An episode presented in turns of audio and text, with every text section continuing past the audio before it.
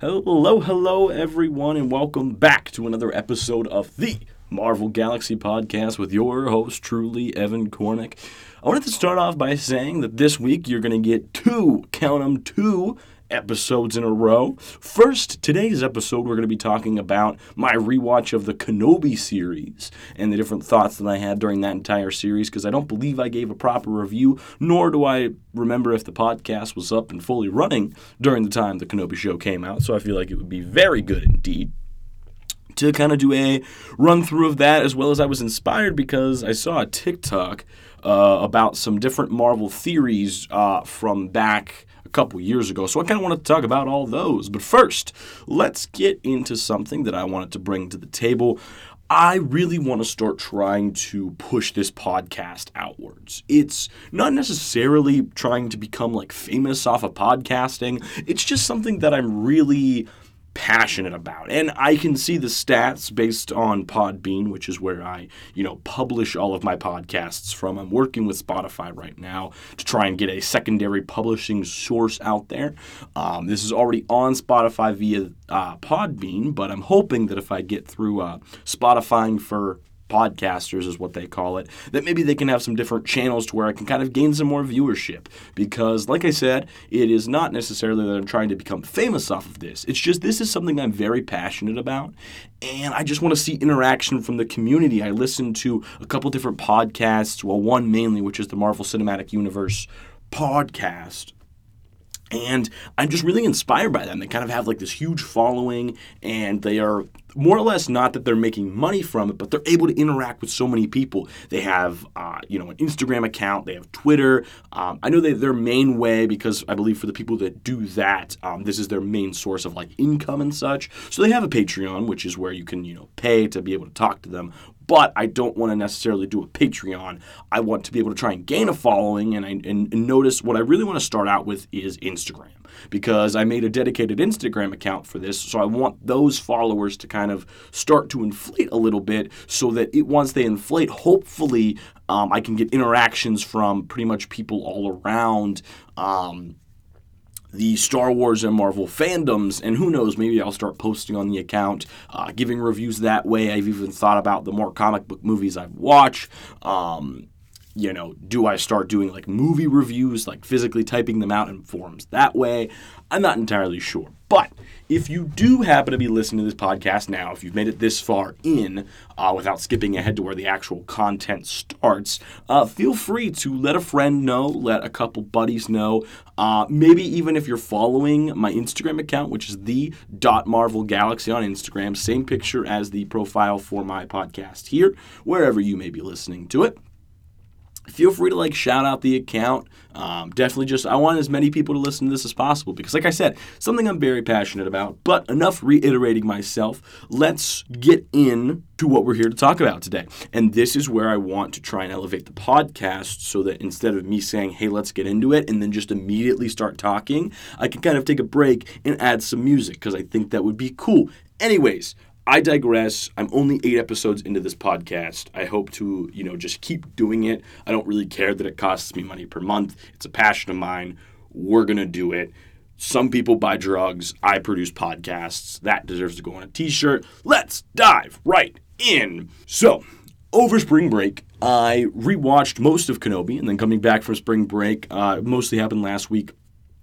I just fully rewatched the entire series. Um, I was mostly doing it because I was building a Lego set that was inspired by the Kenobi show, the Justifier, that all the Inquisitors, you know, flew around in. I don't think we saw it that much, to be honest with you, in the actual show itself. Um, however, I just wanted to, you know, watch something while I built, and then I started getting really into it again, and I was like, let me just let me just do a full rewatch because, for fuck's sake, it's Kenobi. Like we are in this era where we want fan service so badly. We want to be rewarded for these perfect castings that were done so long ago, and we just yearn for them to be back. And we finally got Ewan McGregor back as Obi Wan Kenobi, as you all know, and we had Hayden Christensen back as Anakin Skywalker or Darth Vader in some parts of it.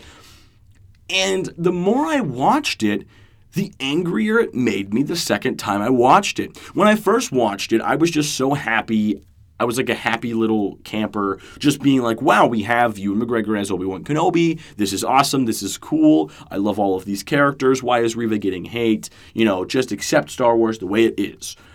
I've also realized that pretty much all of my episodes that I've released on this podcast have been all about positivity. And I'm not trying to say that I'm going to be a negative Nancy or this big bad movie critic. Nine times out of ten, I do disagree with the movie critics. I feel like they're a little too harsh, and I don't like the toxicity of the Star Wars and Marvel fan bases. But Disney is a billion dollar company.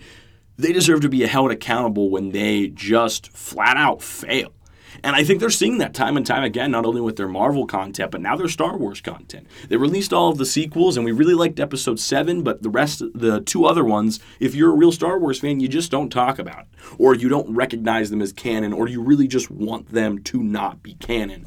Um, all of the actors hated it. No one that acted in those movies wants anything to do with Star Wars ever again. Mark Hamill feels disgusted. Han Solo's the only one that was happy because he finally died in a movie.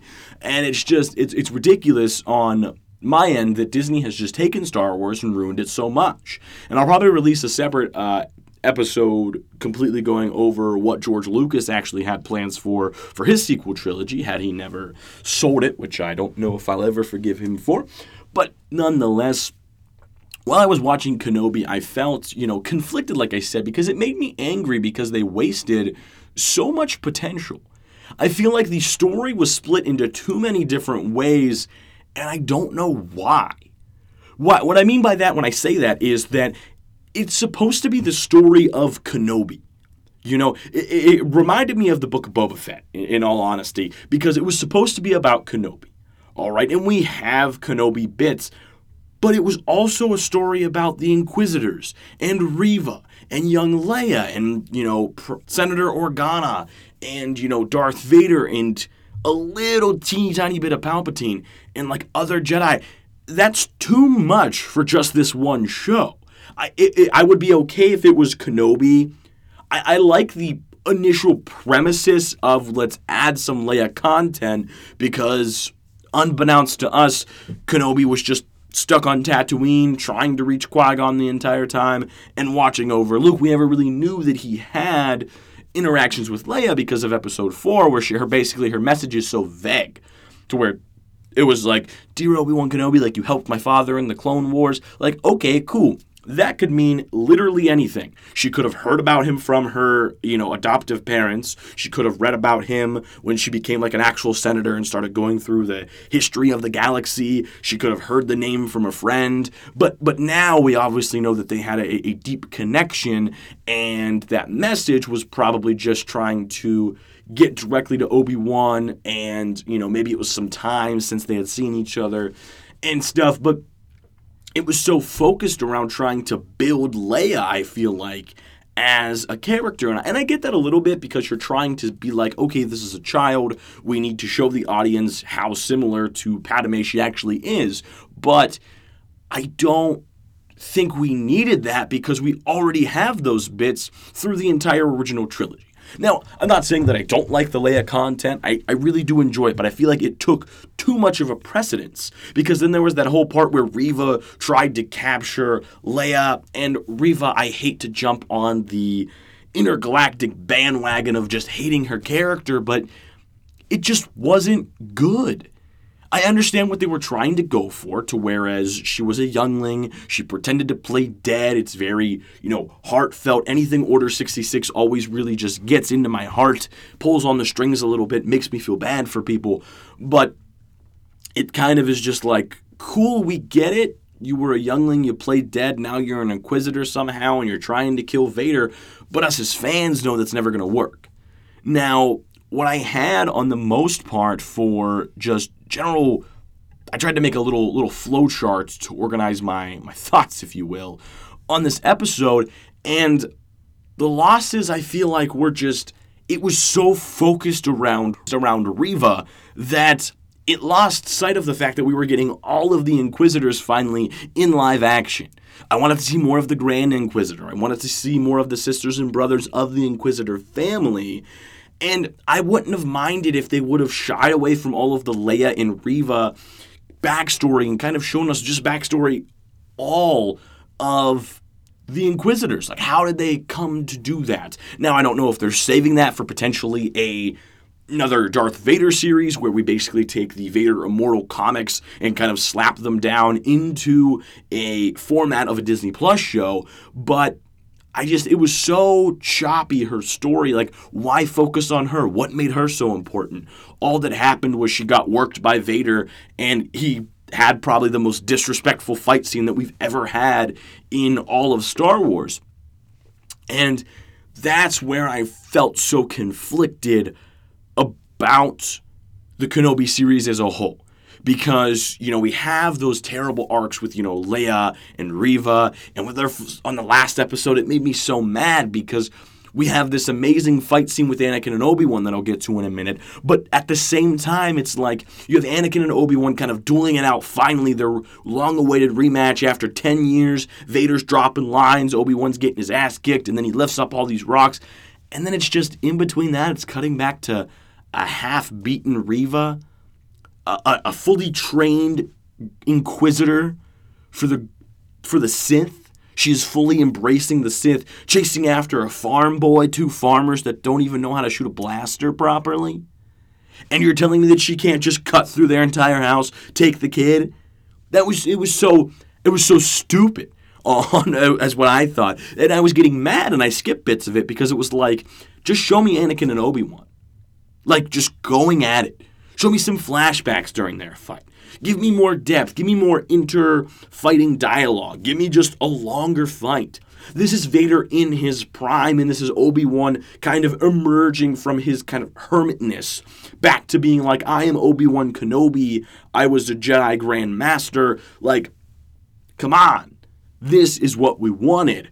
And it, then it's just like, oh, it's switching back to Luke climbing up a ladder and Beru getting you know, bitch slapped by Reva as she tips over some flower pots, and Uncle Owen is in the back with like some broken ribs going, Run, Luke, run! Like, that's just not enjoyable television.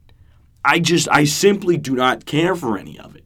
Because, like I said, this was supposed to be a Kenobi centered thing. And I don't want to be one of those fans that is just like, I need action all the time. And if I don't get action, this is a terrible television show.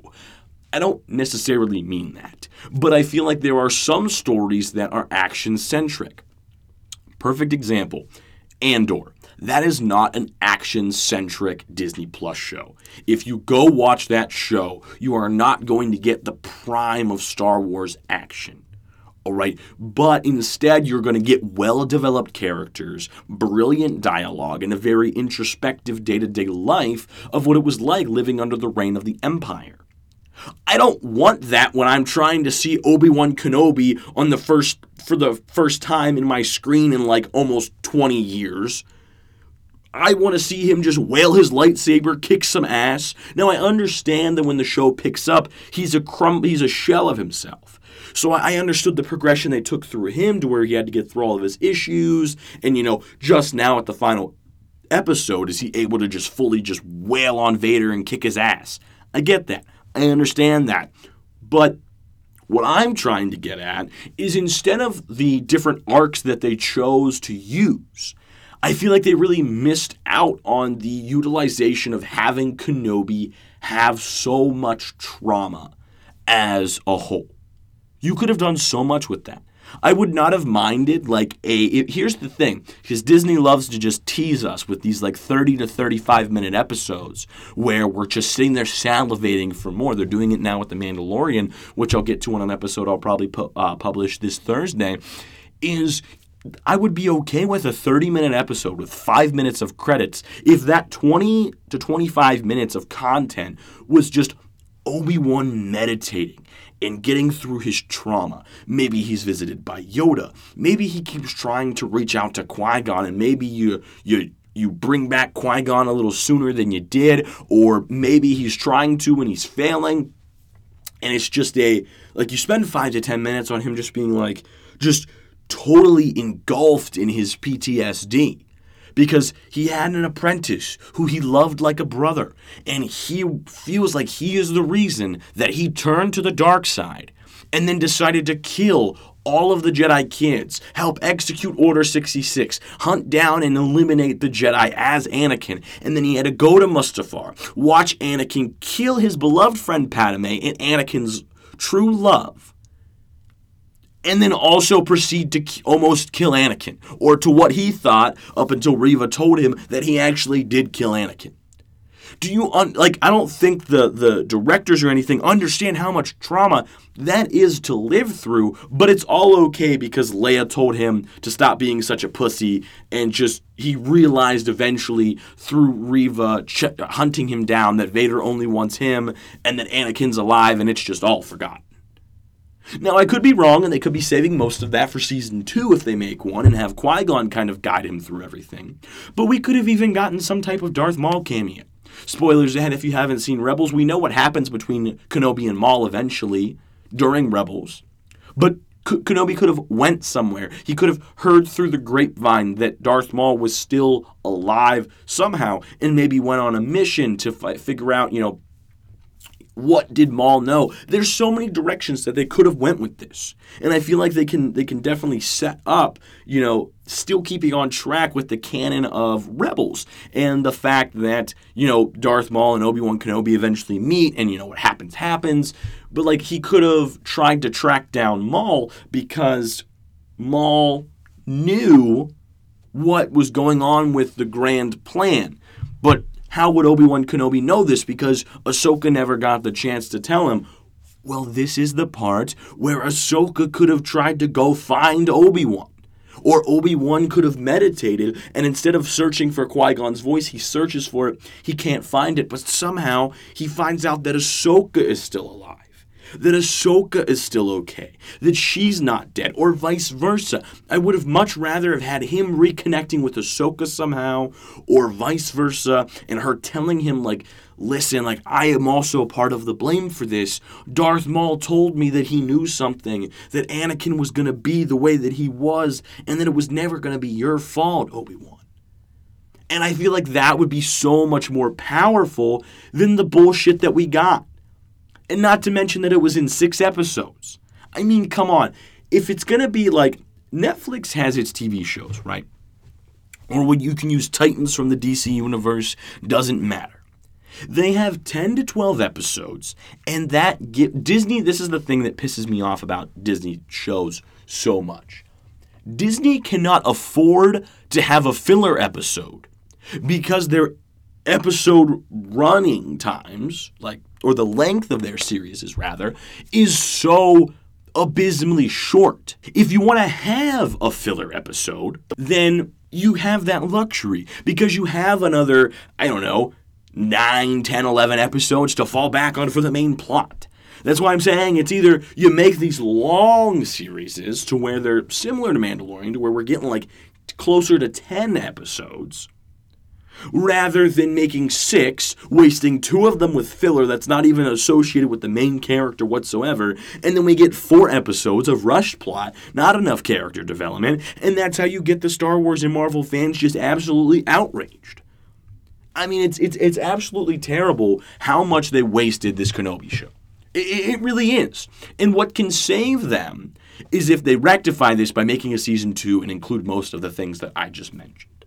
Okay, because Ewan McGregor is in love with the role of Obi Wan. Liam Neeson, while he's not as enthusiastic with it because he's done other roles, he doesn't want to be only known as Qui Gon. He is a legendary actor. He has still expressed interest. Clearly, he came back for this show of wanting to come back to do Qui Gon.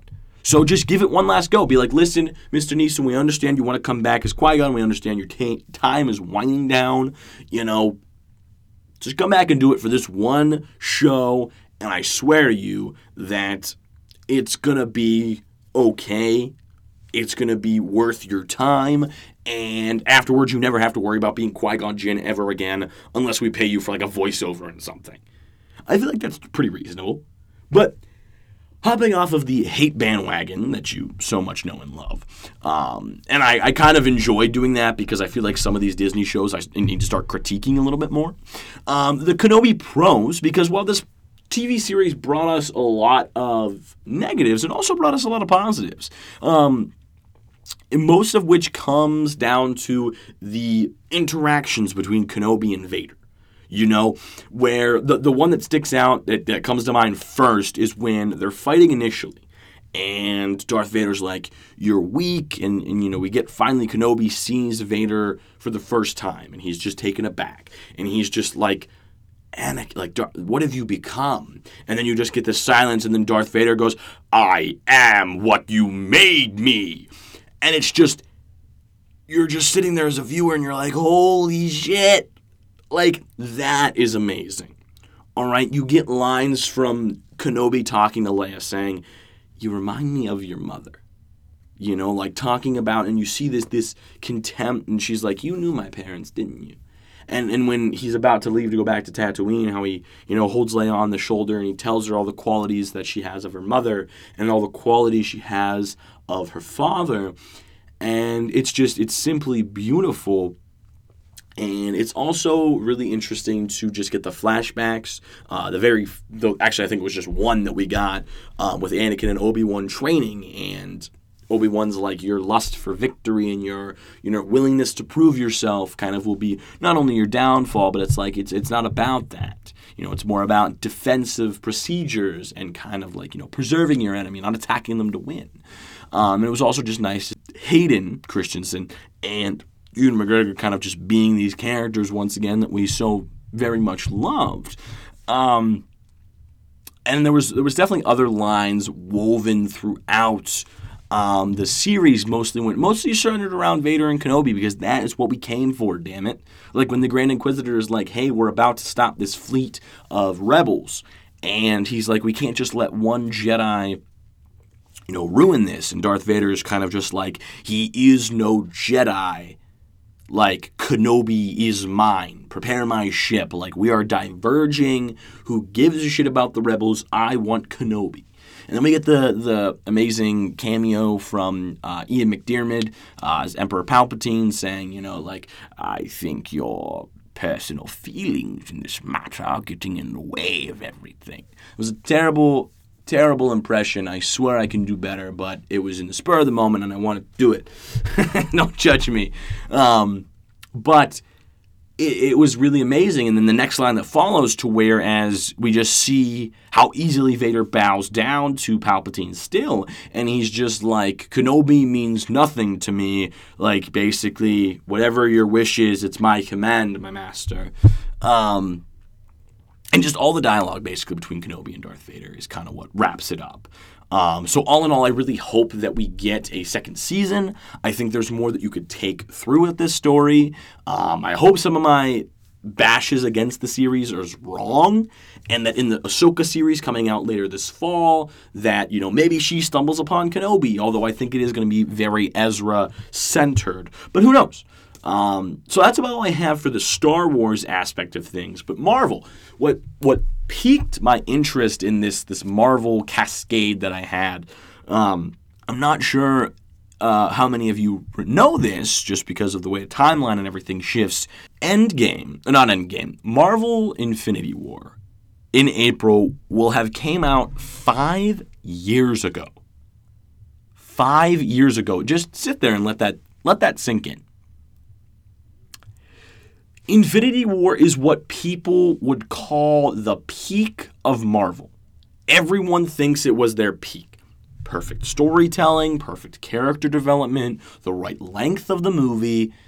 And I just sat there and I remembered what it was like going in there the first time to see that movie. And I walked away and I was just like, in awe. I was like, holy, I was like, they made a superhero movie where the heroes lost. The heroes lost themselves, they lost one another, the world lost.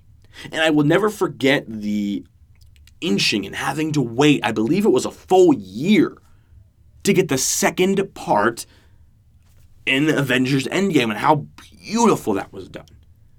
It also blew my mind because it has been five years already since that movie. And we have spent five, three of those five years already being done with phase four. Like, that is just absolutely absurd to me. We're already on phase five, and we're not even officially five years away from Avengers Infinity War. Now, I don't know how many reports you guys read, but I, I there was interviews with Kevin Feige and there's been sayings of Bob Iger, you know, I'm basically going to summarize it, paraphrasing. Neither of them said these exact words, but this is what I gathered from it. Basically, the old CEO of Disney, I believe, had this kind of just quantity over quality mentality, and Bob Iger is trying to uh, come back in and reinstate the quality over quantity. Um, he also stated that there's going to be a new Avengers team emerging, and he doesn't feel the need that we need to start keep bringing back old members from you know old team ups and all these old actors. Um, so that's very interesting to see. Um, another step in the right direction for Marvel is just the other day they fired the head of the special effects teams that directs all of the special effects for these Marvel movies. Um, the reports have been leaked that it was a very toxic work environment, that she gave the special projects to people she favored, and if you pissed her off, you were quote unquote frozen now. I don't know what that means. Does that mean you work on the movie Frozen or you just can't do anything?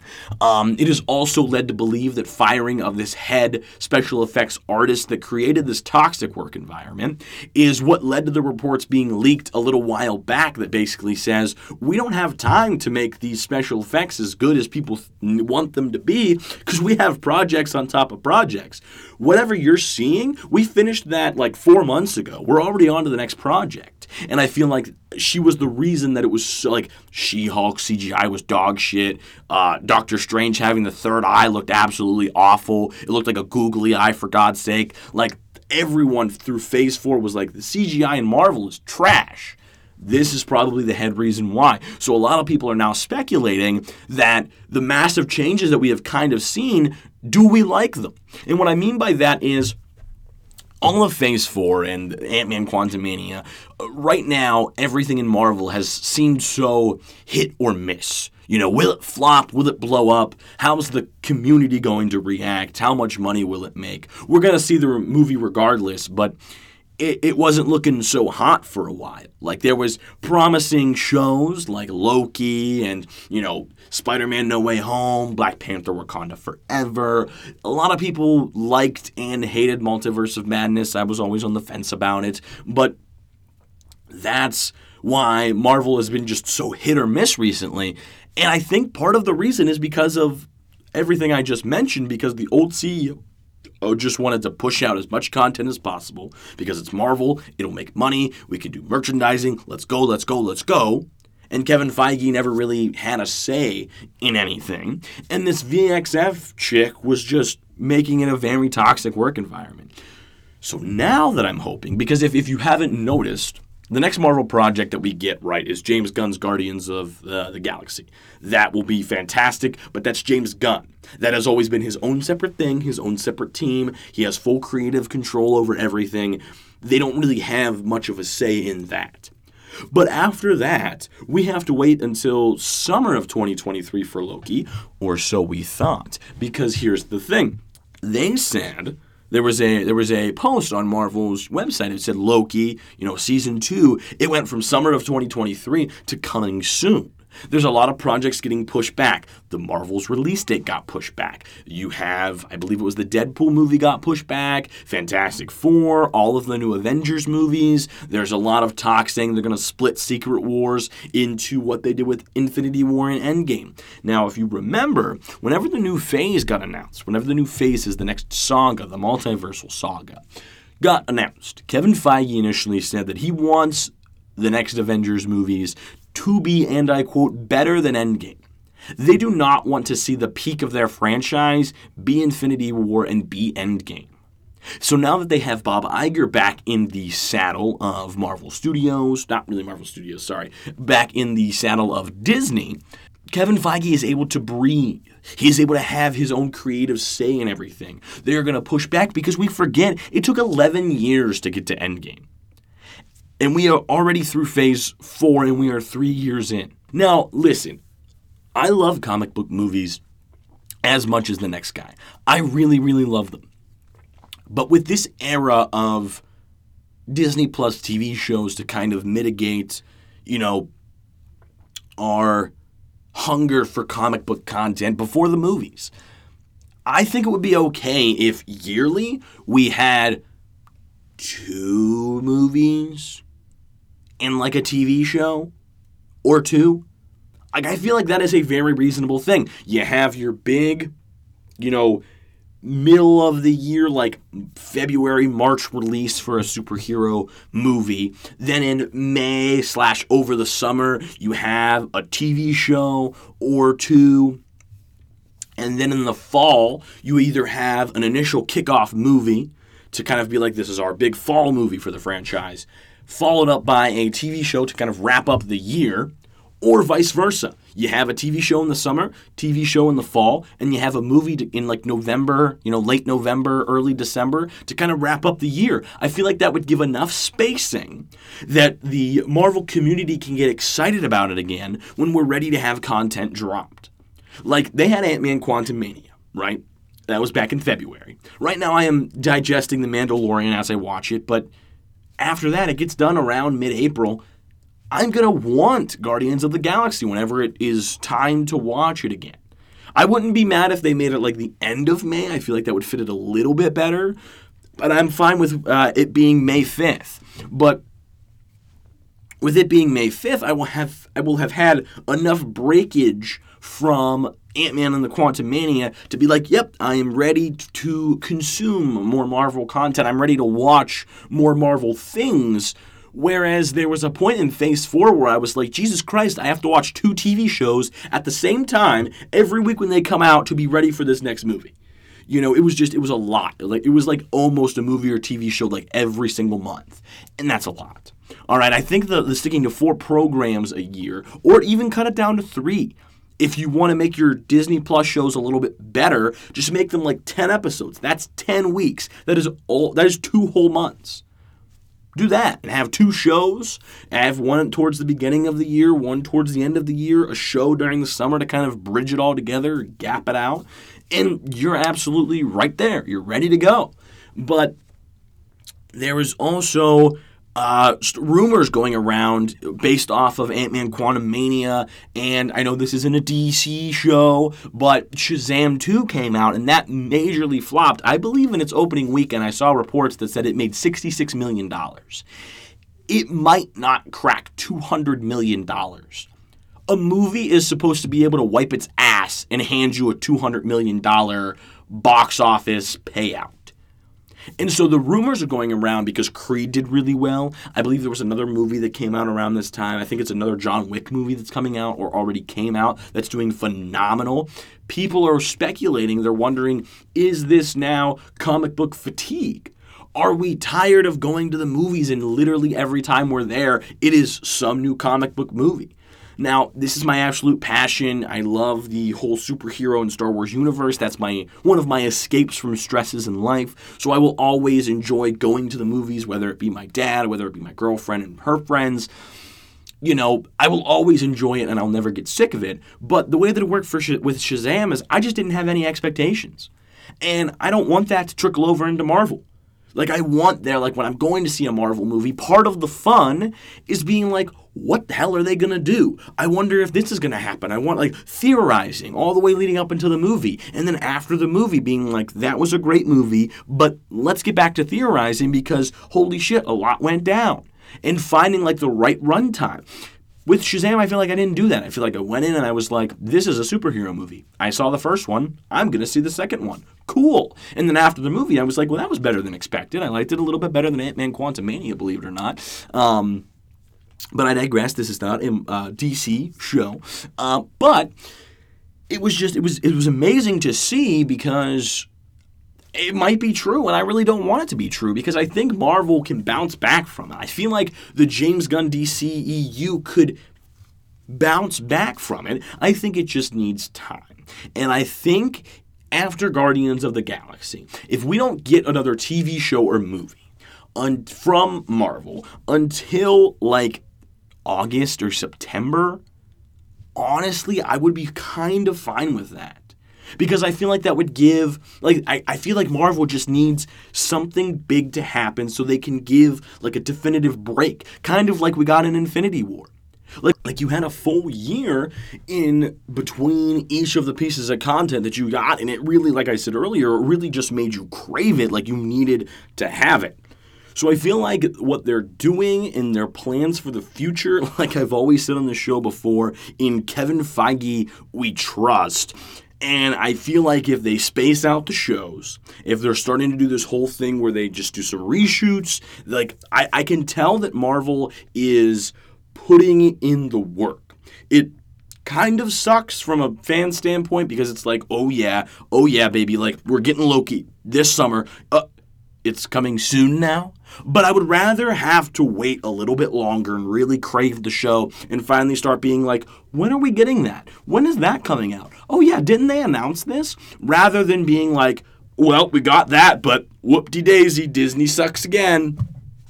So I really like the fact that what they're doing, and if you want Avengers Secret Wars to be split into two, everyone so far seems to really like that idea because if they keep trying to do this, like, let's shove as much plot we can into a two hour movie, it's not to cut it. You know, each part of Secret Wars needs to be like Infinity Wars and Endgame.